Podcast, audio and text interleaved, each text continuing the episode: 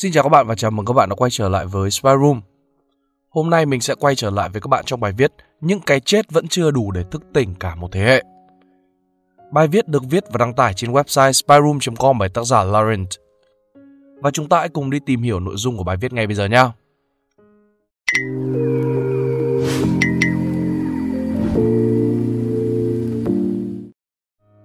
Việc tự sát cũng chỉ là một hành động hèn nhát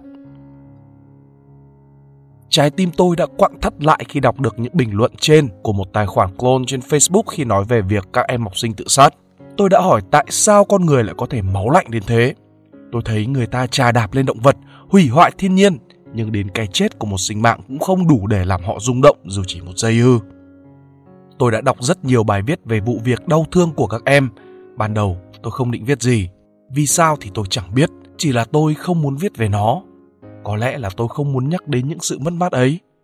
Nhưng có quá nhiều người lớn có tư tưởng rất lệch lạc về sự ra đi của các em học sinh. Có thể bài viết của tôi sẽ bị nhiều người lớn đánh giá là suy nghĩ còn non, hay là chưa thấu sự đời. Tôi cũng xin chấp nhận, vì tôi chưa phải là người lớn. Tôi chỉ là một thiếu niên 17 tuổi đang cố gắng hiểu người lớn mà thôi. Mọi thứ phải đến từ hai phía. Tôi thấy câu nói trên thật vô lý nếu con cái phải biết quan tâm cha mẹ thì mới được đòi hỏi. Vậy những đứa trẻ sơ sinh có được ăn cháo và bú sữa hay không? Chúng đâu biết quan tâm tới cha mẹ. Tôi ủng hộ việc con cái phải biết quan tâm đến cha mẹ, phải biết thấu hiểu cho cha mẹ, nhưng đó là khi đứa trẻ nhận được sự quan tâm từ cha mẹ trước. Bọn trẻ sẽ không biết phải mở lòng với cha mẹ ra sao, phải tâm sự thế nào nếu cha mẹ không mở lòng trước. Mối quan hệ này luôn là như vậy và sẽ mãi như vậy, chẳng đứa con nào thích tâm sự với một ông bố bà mẹ mang tư tưởng cổ hủ và áp đặt tâm lý nhận thức và tư tưởng của trẻ ảnh hưởng rất nhiều bởi các bậc phụ huynh. Rất hiếm đứa trẻ nào ít bị ảnh hưởng bởi tư tưởng của cha mẹ và hầu hết những đứa trẻ này thường ít dành thời gian ở cùng cha mẹ. Bởi tâm ảnh hưởng của cha mẹ đối với con cái là rất lớn, trẻ em có xu hướng tin những gì cha mẹ mình nói là đúng và những niềm tin này là gốc rễ cho tư tưởng của chúng sau này. Tôi hiểu cha mẹ có rất nhiều áp lực không kém gì con trẻ hay thậm chí là nhiều hơn. Nhưng hãy nhớ những đứa trẻ ấy còn non nớt lắm, Sức khỏe của chúng có thể hơn bố mẹ mình ở độ tuổi trung niên, nhưng tâm lý sao có thể vững bằng? Cha mẹ chịu nhiều áp lực được thì không có nghĩa là con cái cũng phải chịu áp lực mới là sự công bằng. Trẻ con thời này yếu đuối hơn mình ngày xưa. Tôi thấy không ít phụ huynh có khẳng định như trên, thậm chí bố tôi cũng từng nói như vậy. Tôi cũng hiểu đây là một tư tưởng hệ lụy của thời bao cấp, khi mà đời sống vật chất khó khăn, ai cũng nghèo. Thời ấy, cái ưu tiên hàng đầu của họ là miếng cơm manh áo, nên kể cả có ai có bệnh tâm lý thì nó cũng không được ưu tiên chữa trị hay thậm chí là còn chẳng được công nhận. Đối với họ, bệnh tật cứ phải là ung thư, tiểu đường, nhìn vào cơ thể cứ phải nằm một chỗ hay là phải đau đớn lắm mới là bệnh.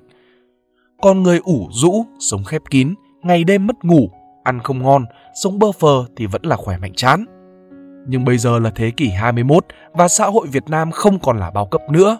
Chúng ta tiếp xúc với Internet và hàng loạt nguồn tin trong và ngoài nước mỗi ngày. Chẳng phải mỗi người lớn đọc sách báo mà trẻ em cũng đọc chẳng thiếu thứ gì, từ truyện anime, trinh thám đến tiểu thuyết văn học. Nhiều thanh thiếu niên còn đọc cả sách về khoa học hay là chính trị, kinh tế và vì thế người lớn phải bước ra khỏi cái kỷ nguyên xưa cũ ấy và mở lòng với những tư tưởng mới. Ở cái thời buổi phát triển này, cái ăn cái mặc nó là cái thiết yếu và quá cơ bản của cuộc sống chứ không phải là điều đắt giá như trước đây nữa.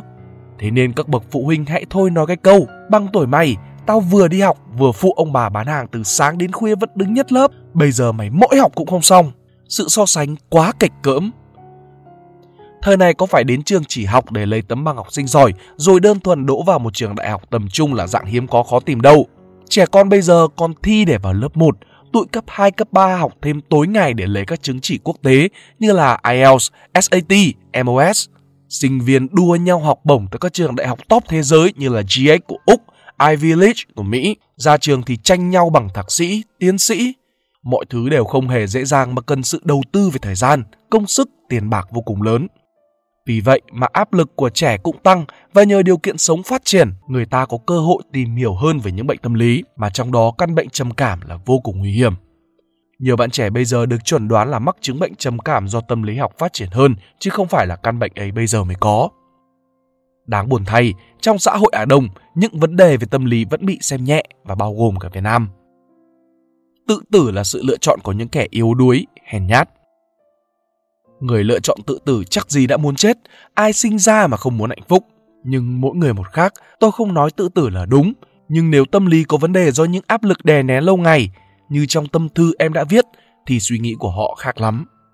Những người như vậy có xu hướng nghĩ mọi điều khá tiêu cực và bạn không thể nói mồm rằng là nếu bạn nghĩ tiêu cực, bạn phải dừng việc đó lại là nghĩ tích cực hơn. Giống như việc nói với một người bị què, hãy đứng lên để đi vì nó dễ mà, ai cũng làm được. Tự tử đôi khi chỉ là một cách để giải thoát cho bản thân khỏi cuộc sống bức bối thôi.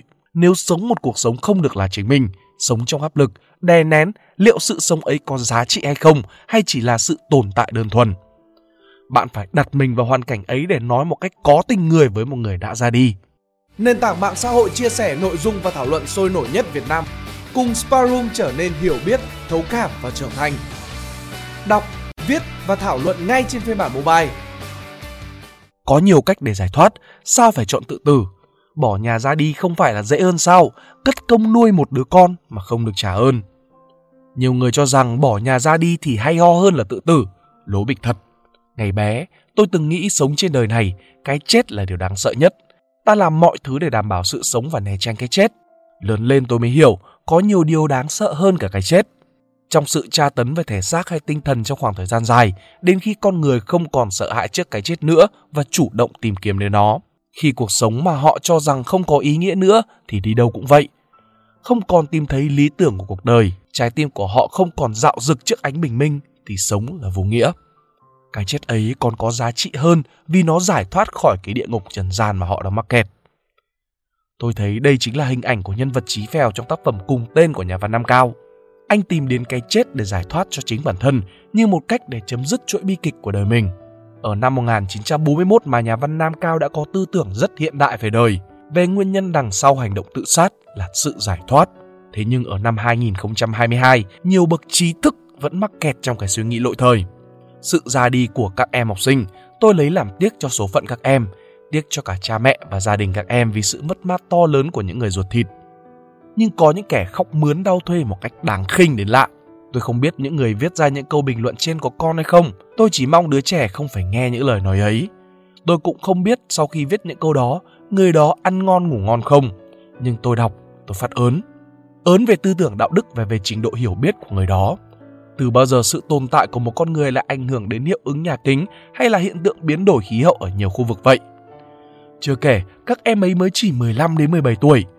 Còn tôi không hiểu những người lớn cho rằng họ sống có nghĩa, còn các em ấy là vô nghĩa, chỉ vì họ không tự tử trên lan can nhà họ, họ vượt qua bao nhiêu khó khăn bằng tinh thần thép.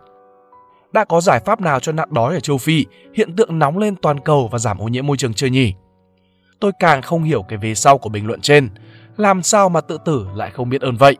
Người lớn biết trách lũ trẻ bồng bột thiếu suy nghĩ, nhưng quên mất nhìn lại bản thân họ là người trưởng thành, phát triển toàn diện lại giàu kinh nghiệm, nhưng vẫn mắc rất nhiều sai lầm trong việc giáo dục con cái. Tôi không trách họ mắc sai lầm, ai cũng là lần đầu làm người lớn cả. Bố mẹ cũng là lần đầu làm bố mẹ, tôi trách những người lớn nhưng không lớn chút nào.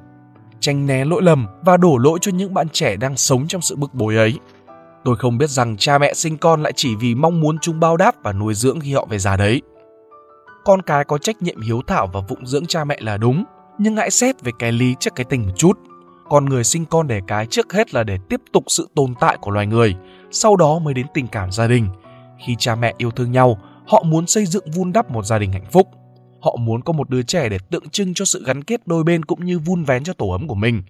Nhiều cha mẹ thật hạnh phúc khi có con cái luôn yêu thương và chăm sóc cho họ khi già cả, nhưng cũng tiếc cho nhiều bậc phụ huynh không được như vậy. Chẳng đứa trẻ nào đòi được sinh ra cả, nhưng bố mẹ vẫn có quyền quyết định sinh con và nuôi con như thế nào. Vậy, những đứa con không biết ơn cha mẹ có đáng trách không? Có, đáng trách chứ. Nhưng biết làm sao, vì con cái sinh ra vốn không phải là cái cần câu cơm của cha mẹ khi về già. Về mặt tư tưởng, những người đã làm cha làm mẹ hay là sắp có con cái, tốt nhất đừng bao giờ nghĩ như vậy. Những bạn trẻ tự sát kia thì sao? Chúng có đáng trách không? Tôi e là có, vì chúng để lại vết thương đau đớn nhất trong lòng của những người yêu chúng nhất. Những gia đình ấy, họ mất đi máu mủ của họ chứ không phải là mất đi cái cần câu cơm như những kẻ mạnh miệng, chẳng chịu mầy mò tìm hiểu gì, luôn thao thao bất tuyệt dưới những nút comment trên Facebook. Cái mạng xã hội gần như có tầm ảnh hưởng lớn nhất tại Việt Nam, phần lớn già trẻ đều tiếp xúc với các tin tức từ Facebook. Sống trước hết là vì thân mình, sau đó mới đến những người xung quanh. Sống đã không được là chính mình, nhiều áp lực quá lớn ở độ tuổi quá nhỏ. Tôi không dám chắc chắn, nhưng sống mà cuộc sống chẳng có giá trị gì thì cái chết không quá đáng sợ đâu. Vậy nên nếu em đã thấy bức bối đến mức không thể sống vì bản thân và lựa chọn ra đi, thì đó cũng không phải là một điều gì đó quá ích kỷ hay là bồng bột. Những đứa trẻ mang áp lực ra dọa cha mẹ. Không thể phủ nhận là sau sự ra đi của những bạn trẻ trung học, nhiều đứa con lấy đó làm cái cớ để dọa cha mẹ nhằm giảm tải áp lực học hành. Cũng phải thôi, những đứa trẻ ấy không phù hợp với việc học hành và nhân cơ hội này, các ông bố bà mẹ hãy cho chúng nói lên cái điều mà chúng muốn đi. Còn với những đứa trẻ thực sự muốn học, chẳng cái gì cản được chúng đâu. Mặc dù việc học chẳng dễ dàng gì, nhưng tôi là một đứa thích học lắm. Không quá chăm chỉ, nhưng xem việc học là quan trọng và học có giờ giấc chuẩn chính lắm. Dù vậy, tôi vẫn ủng hộ nhiều người bỏ học nếu sắp thấy việc học không quan trọng quá đối với họ. Bây giờ có nhiều việc làm hơn, nhiều ngành nghề hơn, không học đại học cũng có thể làm được đầu bếp, youtuber, tiktoker mà thu nhập vẫn cao, ổn định, miễn là họ thực sự phù hợp mà thôi. Các bậc phụ huynh nên nghĩ thoáng hơn về vấn đề học tập và quan điểm về việc học để tránh những mất mát về sau. Kết, lỗi của ai? Cuối cùng bài viết tôi chỉ muốn phê phán những người có tư tưởng sai lệch về vấn đề tự sát của những thiếu niên này. Tôi không trách các em sai hay là cha mẹ các em sai, họ đều là nạn nhân, nạn nhân của tư tưởng cổ hủ trong xã hội cũ, nạn nhân của vấn đề thành tích, giáo dục cần có những bước tiến mới hơn và hiệu quả hơn. Vấn đề cấp thiết không phải là phương thức thi hay là chương trình học nữa, mà là tư tưởng của những người làm giáo dục, những người thầy cô phải thay đổi để từng ngày xóa bỏ vấn nạn thành tích. Và đó cũng là phần kết của bài viết ngày hôm nay.